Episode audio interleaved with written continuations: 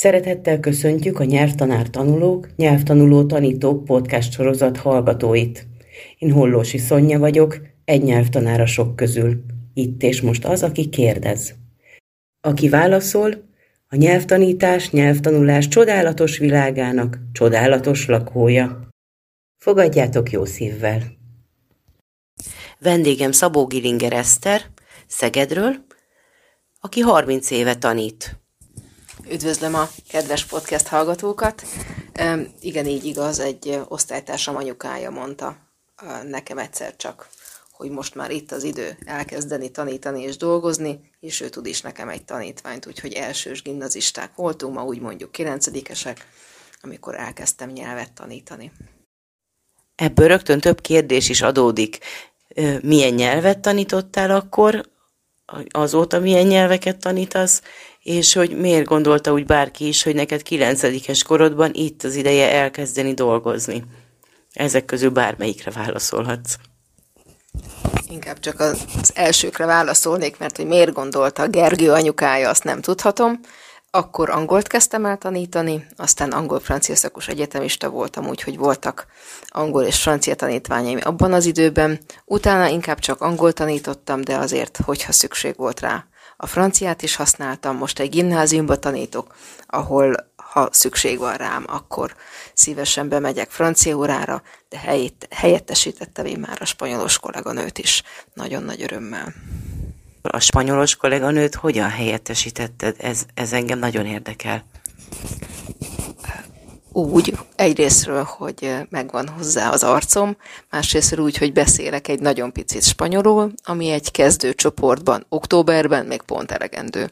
Egy picit igét ragoztunk, egy picit főneveket ismételtünk, a főnevek mellé mellékneveket tettünk, és ez pont elég volt ahhoz, hogy 45 percig beszéljen az osztály spanyolul. Elképesztő. Gratulálok. Köszönöm. Szóval főleg angolul tanítasz, de franciául is, sőt, szükség esetén akár spanyol helyettesítésre is vállalkozol. Nálad a nyelvtanulás hogyan kezdődött?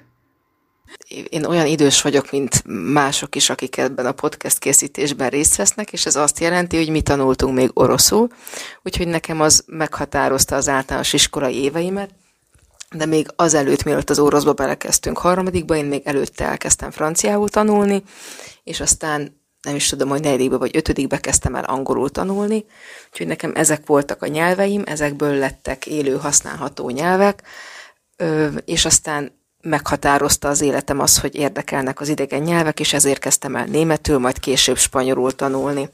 Azt, hogy hogy tanultam meg a nyelveimet, azok azt hiszem, hogy olyan szempontból nem voltak hogy is fogalmazzam, sok olyan mellékvágányon próbáltam én nyelvet tanulni, amire így visszagondolva utólag azt kell, hogy mondjam, hogy fölösleges időpocsékolás és pénzpocsékolás volt, de akkor az tűnt a legjobb ötletnek.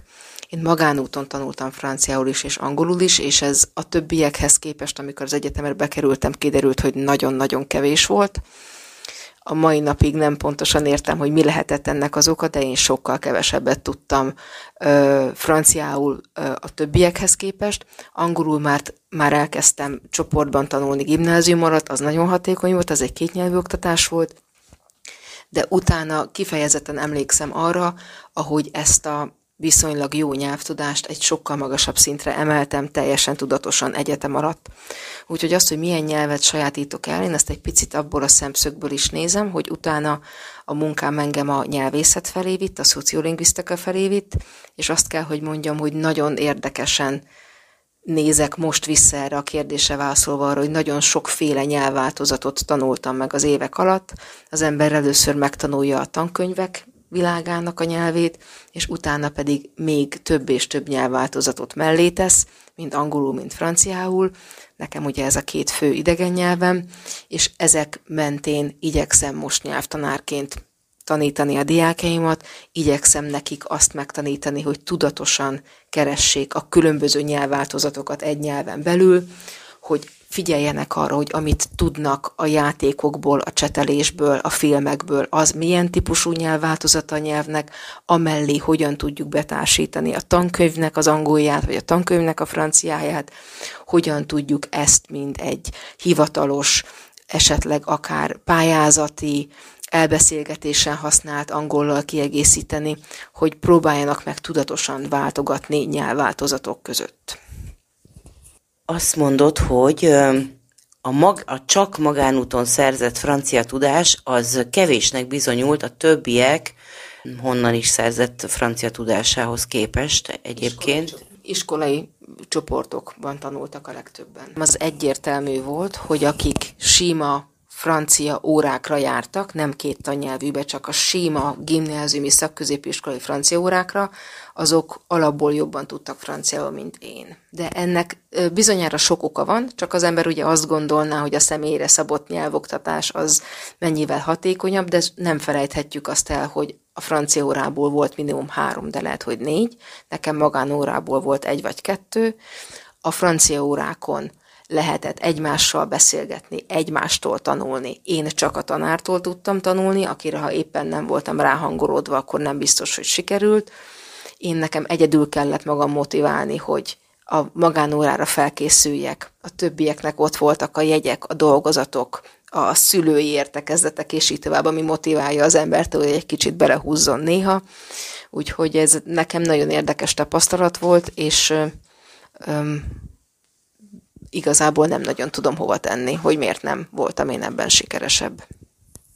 Hát jó, hát most már így, hogyha a számokat is hozzáteszed, tehát egy, egy-két óra hetente magánórából, franciából, igen, az már úgy mennyiségre is kevesebb, mint ami az iskolában van, hogy, hogy azt mondod, hogy hát egy magánoktatás személyre szabott, viszont csak ketten vannak az órán, tehát semmiféle csoportos gyakorlat nincs, és ez visszaveti a nyelvtudást, ez számomra egy érdekes megállapítás. Jó, akkor azt szeretném tőled kérdezni, hogy azt jól értettem-e, hogy te a saját nyelvtanulói pályafutásod tanulságán a képen a, a diákjaidat arra tanítod, hogy állandóan ezeket a bizonyos nyelvváltozatnak nevezett, ha jól értem, tudom én, csoportrétek, helyzet, nyelvek vagy nyelvezetek, ezeket állandóan tartsák megfigyelés alatt. Ezt jól értem? Jól érted, nem gondolom, hogy nagyon sikeres vagyok, de igyekszem erre fölhívni a figyelmüket állandóan, igen. Na, ezt akartam kérdezni, hogy és mi az eredmények milyenek? Hát, jókat kérdezel. Nagyon nehéz ezt mérni. Én azt gondolom, hogy a, ami, ami nekem egy fontos szempont, az az, hogy tudatosságot tanítsak a diákjaimnak. És ebben az, ha csak annyit megtanulnak, hogy létezik formálisabb, és létezik lazább nyelvhasználat, és ők erre tudnak figyelni, akkor az nekik hosszú távon jó lesz, mert ha munkahelyzetbe kerülnek, akkor tudniuk kell, hogy a munkatársakkal hogy beszélnek, és a főnökkel hogy beszélnek, tudniuk kell, hogy az ügyféllel hogy beszélnek, hogyha ismerkednek nyaraláskor bárhol, tudniuk kell, hogy mikor, milyen nyelvhasználatot kell használni, és nincs ennek szörnyű nagy jelentősége mindig, de igenis, hogy bizonyos helyzetben ennek, ennek lehet haszna, lehet hátránya, lehet előnye, hogy az ember milyen szót használ. Én azt gondolom, hogy sok gyerek, sok angol gyerek, sok diák, sok tanuló, sok angolnak van kitéve. De ha nem tesszük be a megfelelő címke alá, ha nem teggeljük föl rendesen azt, amit hallunk, akkor lehet, hogy nem segít annyit, mint amennyit igazából segíthetne. És szerintem ez a fontos, hogy amit hallunk, azt jó helyre tegyük, és jól használjuk föl utána. Még bőven az internet mai világa előtt esett meg velem az, hogy egy ösztöndíj segítségével Kanadában voltam, mégpedig Kanadán belül is Quebec tartományban, ahol egy olyan francia nyelvváltozatot beszélnek, ami annak, aki nem ismeri, az érthetetlenséget súrolja. Ebben a tartományban nagyon büszkék az ő francia nyelvükre, és kifejezetten rühellik az angol kanadaiakat és magát az angol nyelvet. Itt esett meg az velem, hogy többször próbálkoztam francia szakos tanárként franciául beszélni a helyiekkel, és próbálkoztak velem, egyszer-kétszer hagyták, hogy újra mondjam, egyszer-kétszer újra mondták ők, majd aztán megkérdezték tőlem, hogy do you speak English? Kénytelen voltam bevallani, hogy igen, elmondtam angolul, amit akarok, és megsemmisülve álltam ebben a helyzetben, hogy hogy lehet az, hogy azt hiszik rólam francia tanárként, hogy itt az idő átváltani angolra. Ha ez nem lett volna elég, mert hát ugye a francia az ugyan ne, második idegen nyelvem, az nem annyira ügyes nyelvem, hogy, hogy nem összefutok az Youth Hostelbe, ahol laktam, hogy spóroljam a pénzt, összefutok ausztrálokkal, meg összefutok mit tudom én honnan jövő angolokkal. Olyan beszélgetésekben vettem részt, ahol fog, a témát nem sikerült felfognom. Nem értettem, hogy fociról beszélünk, pisztolyokról, zenéről, utazásról, fogalmam se volt, hogy mi történik. Négy év kétnyelvű után, öt év egyetem után, angol, amerikai beszélgetések után fogalmam se volt, hogy mi történik. És ott álltam, megsemmisülve, és megpróbáltam elővenni azokat a nagyon régi skilleket, hogy mikor kell úgy mosolyogni, amikor azt gondolom, hogy mindenkinek mosolyognia kell. Tehát elképesztő nyelvváltozatok vannak, és azt gondolom, hogy most már föl lennék rá jobban készülve, de ez az, amit elvileg a mai világban sokkal könnyebb megoldani, mert lehet hallani más nyelvváltozatokat, lehet hallani mindenféle nyelvből mindenféle beszélőt, és ez nagyon nagy segítség, hogyha erre felkészítjük magunkat, mert a legtöbb helyzetben, ahol valóban kommunikálnunk kell, szükségünk lesz ezekre az ismeretekre. Én nekem ezt a saját káromon kellett megtanulnom, de azt gondolom, hogy ez nekem nagyon nagy muníció ahhoz, hogy az én diákjaimnak mindenféle nyelvváltozatot megtanítsak. Ez fantasztikus. És most ezt a tudásodat hogy tudod beépíteni egy gimnáziumi nyelvoktatásba? Nagyon jó a kérdés. Legelőször is úgy, hogy amikor bármiféle hallott szövegértése feladat van, amit én viszek be, és nem a könyv előírja, ott figyelek arra, hogy legyen mindenféle nyelvváltozat. Ez a legelső, amit tudok tenni. A másik az, hogy amikor a gyerekek hoznak valamit, amit ők hallottak, akkor megpróbálom beazonosítani, és megpróbálom nekik elmondani, hogy ez mire jellemző, és ez miért lehet érdekes. A, amit egy picit már említettem is, és amire nagyon figyelek, az az, hogy elmondjam nekik, hogy ami a könyvben van angol, az a könyv angolsága. És úgy, ahogy a könyvben beszélnek, úgy, úgy igazából lehet, hogy senki sem beszél, de az is egyfajta angol. Tehát nem próbálom velük azt elhitetni, hogy az angol órán az angol nyelvet tanuljuk meg, hanem azt próbálom nekik elmagyarázni, nem állandó jelleggel, persze csak visszatérően néha-néha, hogy az angolórai nyelv az egy nyelv az, a, a sokféle angol között. Azért keretek között dolgozol, megvan, hogy erre hány óra áll a rendelkezésedre, köt egy alaptanterv, meg egyéb korlátozások alá is esel, mint intézményben oktató tanár. Ennek hol találsz helyet úgy, hogy ne menjen az eredmények rovására, mert mindaddig, ameddig te több nyelvváltozatra, tehát egy átfogó szemléletet is adsz a nyelv megközelítéséhez, a közben neked ketyeg az óra. Tehát, hogy vajon, ugye most megint, amit az előbb kérdeztem, és mondtad, hogy nehéz erre válaszolni, hogy hogyan mérjük a sikert, valószínűleg majd úgy mérjük, hogy húsz év múlva meglátjuk, mi lett ezekből az emberekből, és akinek az életében helye lett az angolnak, az erről majd mit mesél, de így a mindennapjaidban ez, tehát mi, mikor van erre idő? Az az egyszerű válasz erre, hogy az ember az rendelkezésére álló időt beosztogatja.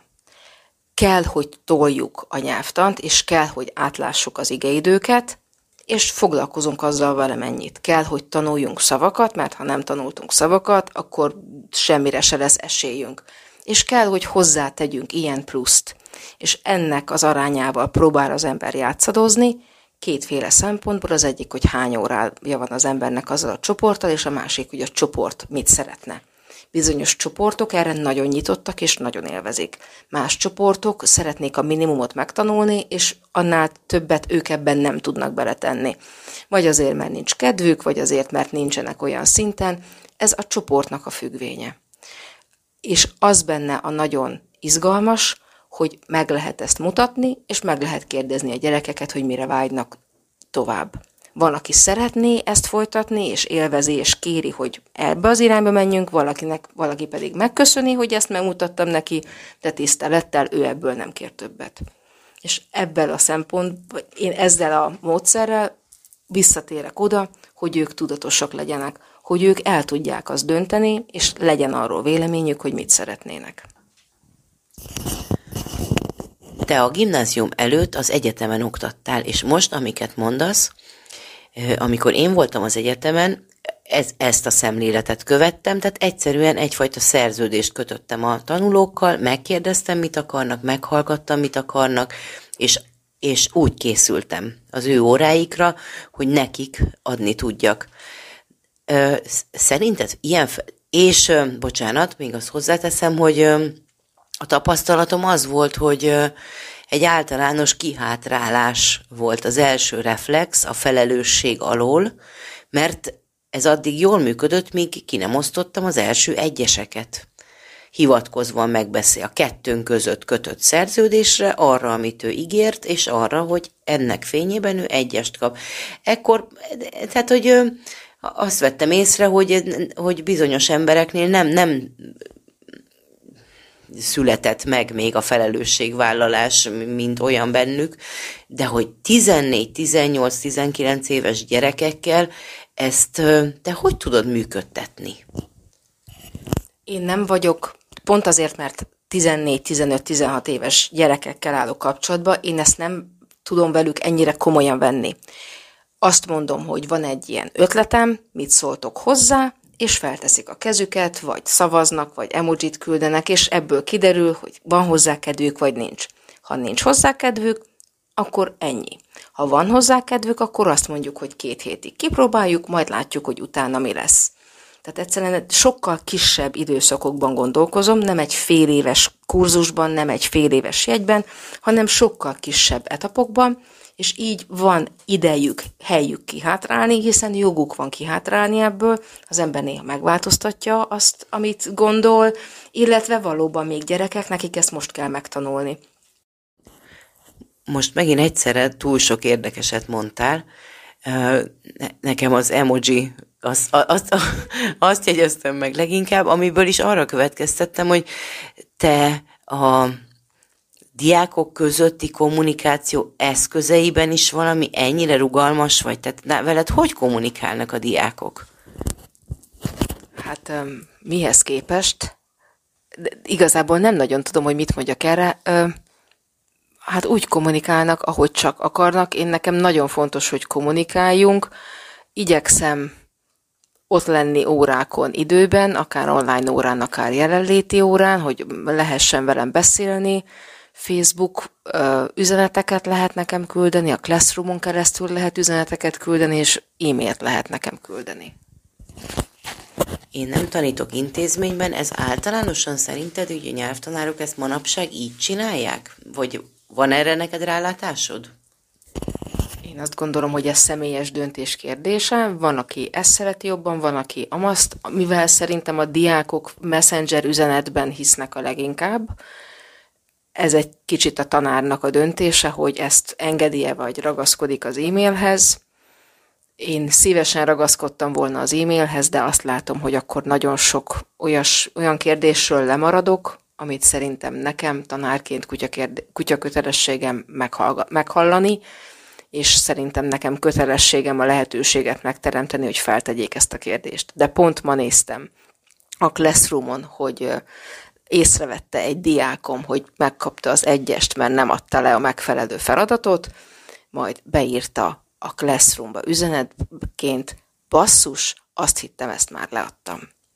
Én azt gondolom, hogy ez egy kicsit határeset üzenet, mert szerintem a basszus egy olyan szónak az eufemizált, rövidített változata, amit tanárnak szerintem nem mondunk, még akkor sem, ha nem szeretjük azt a tanárt, vagy hogyha idegesíteni akarjuk, de mivel biztos vagyok benne, hogy ez a diákom nem akart engem ezzel idegesíteni, biztos vagyok benne, hogy nem akart nekem rosszat, én ezt elnézem neki, de hogyha beadta végre utólag késve ezt a feladatot, akkor fogok neki szólni, hogy ez egy olyan szó, amit hivatalos tanárdiák kommunikációba jobb kerülni, mert azért, mert én nem akadok ki, és nem csinálok belőle balhét, lehet, hogy van olyan kollega, aki nem ennyire, nem is tudom, hogy mit mondjak erre, látszívű, lúzer, rugalmas, nem tudom. Ö, nagyon sok mindent itt följegyzeteltem, és most végül is random kérdezek egyet. Te miért gondolod, hogy azt mondod, biztos vagyok abban, hogy nem akart rosszat. Így bízol a tanulóidban, vagy miért vagy biztos abban, hogy ez a, ez a tanuló nem akart neked rosszat? Igen, ennyi a válasz. Bízom bennük, és azt gondolom, hogy nekem kötelességem bízni bennük, és kötelességem nekik újra és újra megadni azt az esélyt, hogy ők elronthassanak valamit. Hát ez nagyon szép. Én, én emlékszem, egyszer még meséltett az egyetem és a gimnázium között, tehát az egyetemen voltál az angol tanszéken Szegeden sok évig, és azután a Szegedi Központi Könyvtárba helyezkedtél át egy kicsit szusszanni, gondolom, és azt mesélted el, akkor már megvoltak ezek az elveid a tanításban, azt mesélted el, hogy ö, ö, hát nem is tudom, hogy is mondjam, nehézséget okozott neked reagálni olyasmikre, hogy például a könyvtárból úgy kell kölcsönözni, hogy kitöltik a, a megfelelő űrlapot, leírják oda, hogy mégis mi az a könyv, amit szeretnének, és hogy amikor először találkoztál egy diákkal, aki fogta magát, és az okos telefonját felét fordította, és közölte, hogy ő ezt a könyvet kéri, akkor úgy nem is tudtad, mit reagáljál. És akkor egy, eltelt egy kis idő, és arra jöttél te rá, de majd javíts ki, hogyha rosszul emlékszem, hogy végül is ez az, amit a diákjaidnak tanítasz, és hogy ez semmi egyéb, mint a modern technika, tehát hogy ez nem a, a, a szabályoknak a felrugása, tehát valahogy erre is olyan rugalmasan reagáltál, ami, ami most szerintem neked az egyik különlegességed az én véleményem szerint a tanításban, hogy, hogy olyan szinten tudsz rá hangolódni a tanulóidra, és kialakítani a, a kommunikáció ö, ö, meg, számára megfelelő csatornáit, és, és te pedig képes vagy kompromisszumokat kötni, hogy ezt tesz téged többek között egy sikeres és különleges nyelvtanárra. Hát ezt nagyon szépen fogalmaztad, de én ezt a labdát eszméletlen reakcióidővel visszadobnám, ugyanis én ezt tőled tanultam. Nem is. De én ezt abszolút tőled tanultam. Én figyeltelek, figyellek már egy ideje, ahogy a Látpulár Társulat mondja, Figyellek már egy ideje, és tőled tanultam meg, hogy a helyzetet meg kell nézni, és nem a saját szempontodból kell reagálni, hanem meg kell nézni balról, jobbról, alulról, fölülről, északról, délről, keletről, nyugatról, és bele kell helyezkedni a másik szemszögébe, onnan is meg kell nézni, és utána el lehet dönteni, hogy mit reagálunk rá. De csak azért csípőből reagálni, mert én vagyok egy bizonyos pozícióban nem szabad, pontosabban lehet, de ha nekem az a célom, hogy segítsek a másikon, és az a célom, hogy a másiknak könnyebb, boldogabb, szárazabb, biztonságosabb élete legyen, akkor, akkor nekem, nekem azt a három másodpercet bele kell tenni, amiben adok időt reagálni érdemben, és nem pedig valamiféle csípőből adott reakciót adni. Rendben. Akkor lehet, hogy most magammal vitatkozom, de akkor is téged foglak megkérdezni, hogy de ez akkor most hogy van? Tehát ismerjük meg, amit meg kell ismernünk a nyelvből, tehát létezik egy tananyag, még ha rugalmasan tekintünk is rá, tehát te is ugye a, amellett, hogy felhívod a figyelmet a, a beérkező impulzusoknak a szűrésére végül is, amellett azért megtanítod a tanterv által előírt kötelezőt, ez hogyan jön össze azzal, technikailag és időben, vagy nem is tudom, módszertanilag, hogy közben állandóan kiugrálsz a helyzetekből, hogy, hogy igazságos, bölcs megfigyelőként már meg a következő lépésed is helyes legyen. Teljesen rátapintottál a lényegére annak, ami szerintem az én tanítási stílusomnak az Achilles sarka, azzal, hogy állandóan kommentálom magam, állandóan próbálkozom még egy másik szempontból megnézni, szerintem nagyon gyakran lelassítom a folyamatot, és szerintem ezt néha nehéz követni annak a diáknak, aki csak arra vágyott, hogy az A a jó megoldás, vagy a B.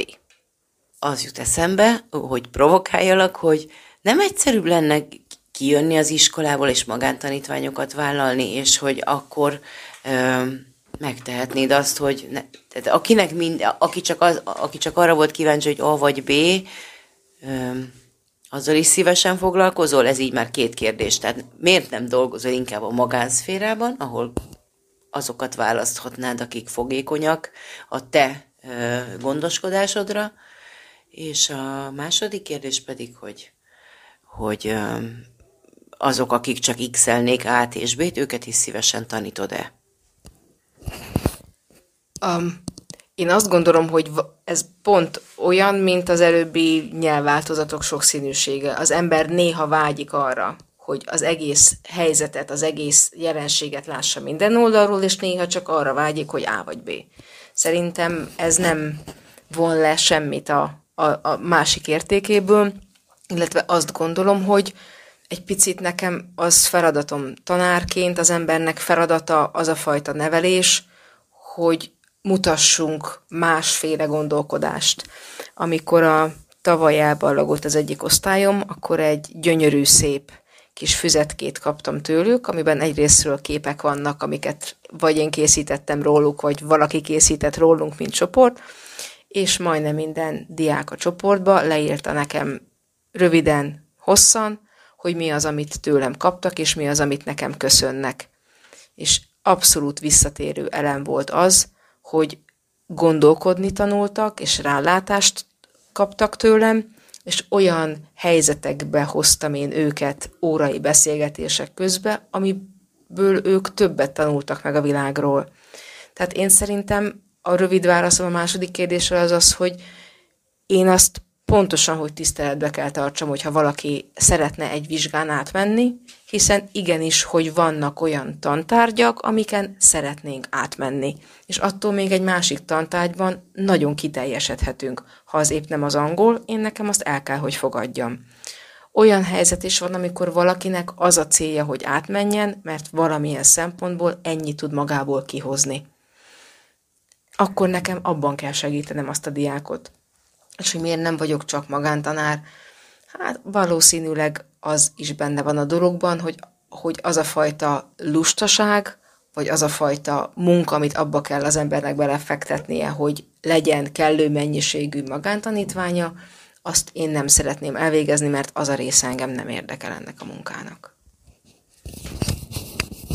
Vagy pedig az van a háttérben, amit végül is a beszélgetés elején mondtál, hogy több, megdöbbenve tapasztaltad, hogy az egyetemre kerülve a magántanárnál szerzett francia tudásod sokkal kevesebbet ért, mint mások iskolában szerzett tudása.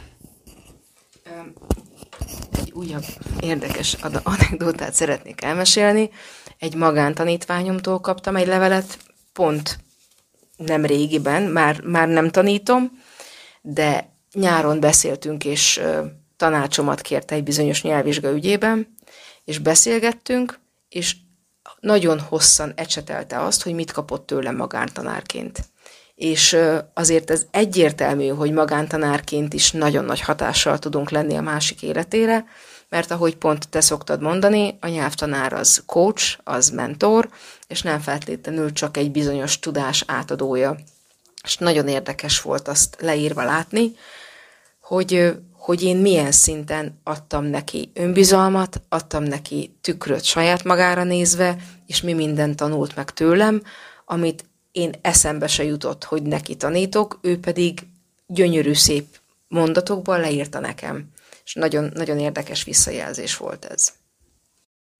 Mindenképpen szeretném azért azt elmondani, hogy nagyon sokszor az ember munkája nem ennyire a sikerektől van övezve, hogy ilyen nagyon bénán fogalmazzam ezt meg. Tehát azért én nagyon gyakran jövök ki óráról úgy, hogy ó, oh, ez most nem sikerült olyan jól.